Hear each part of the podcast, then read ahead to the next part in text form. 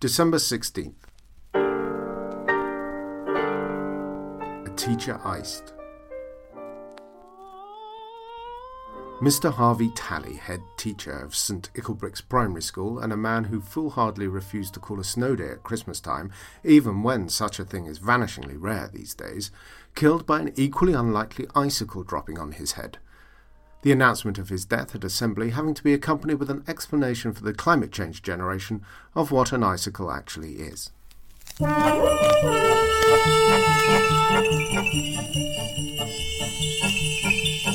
Lightning flying all the snow with a hey ha ha ha ho ha ho and sleigh bells ringing gaily singing merrily we go. Deadvent Calendar, a merry murder mystery in 24 crimes, written by Tobias Sturt and read by John Millington. Go.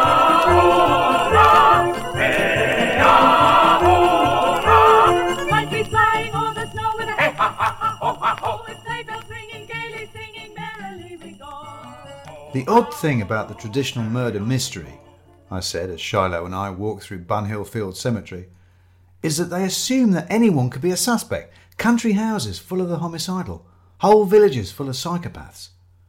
I've been to the country, said Shiloh, and that's not inaccurate. The path through the cemetery is narrow, bounded on both sides by iron railings. We had passed the memorials to Bunyan, Defoe, and Blake, and were now surrounded on both sides by graves, skulls and mournful angels, names long lost to memory and rain. Ragged lines of leaning, crumbling gravestones stretched away under the black, dripping trees. It's a darkly romantic place, but it was not doing much for my equanimity. What it means is, I said, there simply aren't that many murderers.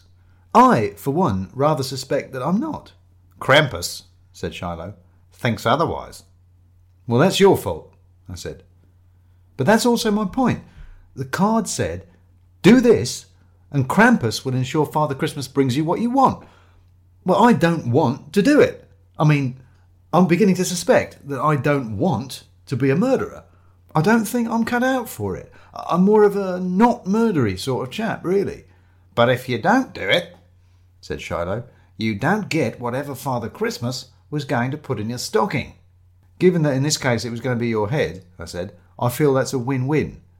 I'm serious. It seems pretty straightforward. I don't do what I'm asked, and someone else lives. Someone else is relieved of their murder, and I don't get my wish. I don't deliver the tinsel. You don't get killed. And you end up on Krampus' list instead of Father Christmas's, said Shiloh. Remember what happens to people who are bad at Christmas time? I have to admit I hadn't thought of that. The gravestones seemed awfully close. We are dealing with a mind that is not only homicidal, but monomaniacal, said Shiloh. Krampus has a list, and he has checked it twice. He has planned it to the minutest degree. A death for every day of Christmas. He will not stand to have his pattern altered. Someone will still die on the allotted day. It may even be you. We were on our way to Clerkenwell. After our adventures in filmmaking the previous day, Shiloh wanted to have a look at the scene of the crime. At the scene of what might be a crime. The scene that I would very much rather not be a crime, frankly. We walked on under the shadow of the Barbican Centre and past the Smithfield Meat Market, where the smell of blood was entirely too present, and then up through the narrow Farringdon streets to St John's Square. I've always found it odd that so many people make such a fuss about the Knights Templar, centuries gone, traduced and disbanded by the indebted crowned heads of Europe, when there is an order of Crusader knights who still have a headquarters in the middle of London. Of course, the Order of St. John are no longer quite the puissant hospitallers protecting pilgrims on their way to the Holy City. These days they're more likely to be bandaging a sprain at a village fete, but they still have a castle in London. Well, more of a gatehouse. And it was a pub for a bit. And a coffee house, run by Hogarth's father.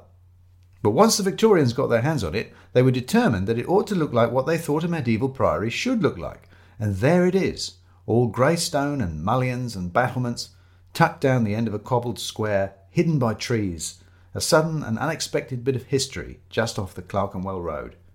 We came up through the narrow passing alley that threads between high weather-stained walls. The name is supposed to be a Victorian euphemism, and it certainly smelt of urine.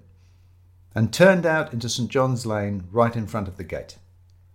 I've always been rather fond of it, unlooked for as it is, but on this dreary December day it looked properly grim.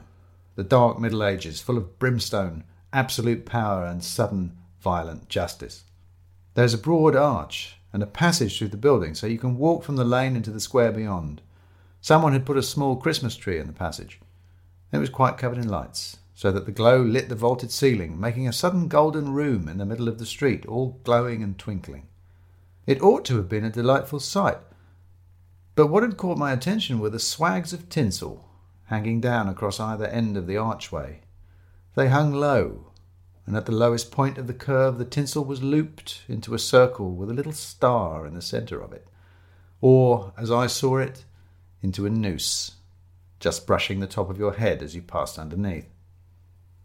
The same thought had evidently occurred to Shiloh as he pulled a tape measure out of his pocket and measured the distance from the star in the loop to the pavement. Well, I think we've found our victim, said Shiloh, letting the tape whip back into the casing. This can only be a death trap intended for Sultan Kösen, the world's tallest living man. A trap that would also rely on him being not just the world's tallest man, but the world's stupidest, I said, given that it would depend on him voluntarily putting his head into a noose of tinsel and hanging himself with it. This can't be it. But it undoubtedly is, said Shiloh, stepping back and looking up at the front of the gate. They hang banners across the front of this gate often, I see. The non sequitur caught my attention, and I looked up in the direction he was looking. There were large metal eyelets let into the stonework of the gate all the way up. The tinsel was hung at either end from wires that ran the height of the building through those eyelets and then up over the battlements, obviously secured somewhere on the roof above. This is undoubtedly the murder weapon, said Shiloh cheerfully. Consider the facts. Krampus has commanded you to deliver tinsel strong enough to hang someone with, and here is tinsel. But there is tinsel everywhere. It's Christmas, after all. So Krampus has also chosen this particular piece of tinsel. But why? Because it's not enough to have the means of murder, one must also have the victim. So Krampus knows that the intended victim uses St. John's Gate regularly, walking or cycling through. So he or she knows that the victim will have seen this tinsel often, be quite used to it, pass below it utterly unwittingly, over and over again, and then one day Sometime on or after the 20th of December, they are strolling through the gate when that tinsel, they now barely even register, drops suddenly around their head, and just as suddenly tightens again, lifting them up as high as Sultan Kösen, and hanging them here under the arch of St. John's Priory. But that would mean, I said. I have been suspecting it for some time, said Shiloh. Too many of these deaths have required timing and precision, an individual on the scene, and I suspect that that individual is Krampus themselves. They wouldn't trust anyone else with it. So, if we know where and when this murder will take place, I said, we know where and when Krampus will be. And we know where and when we can catch them, said Shiloh, and save the victim. I said, whoever that poor soul might be. Oh, for crying out loud.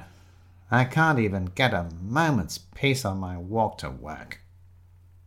We turned to discover Inspector Street standing under the arch, looking at us in disgust. Right, she said.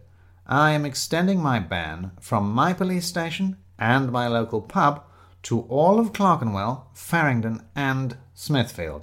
Understood? You two will be the death of me. Oh, I sincerely hope not, said Shiloh as she stalked past, pointedly ignoring him. I rather hope we'll be quite the opposite.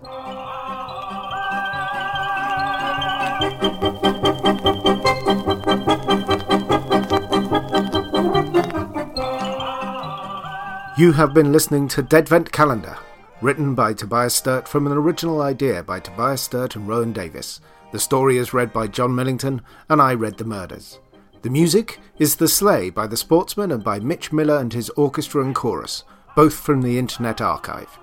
If you enjoyed this podcast, please spread the word and even rate and review it if you can. You can find more on SoundCloud, as well as Apple Podcasts, Spotify and Stitcher, and on our website at ruritania.co.uk slash stories. And tune in next episode to open another fatal window in our Deadvent calendar. Blowing, we are going onward through the night.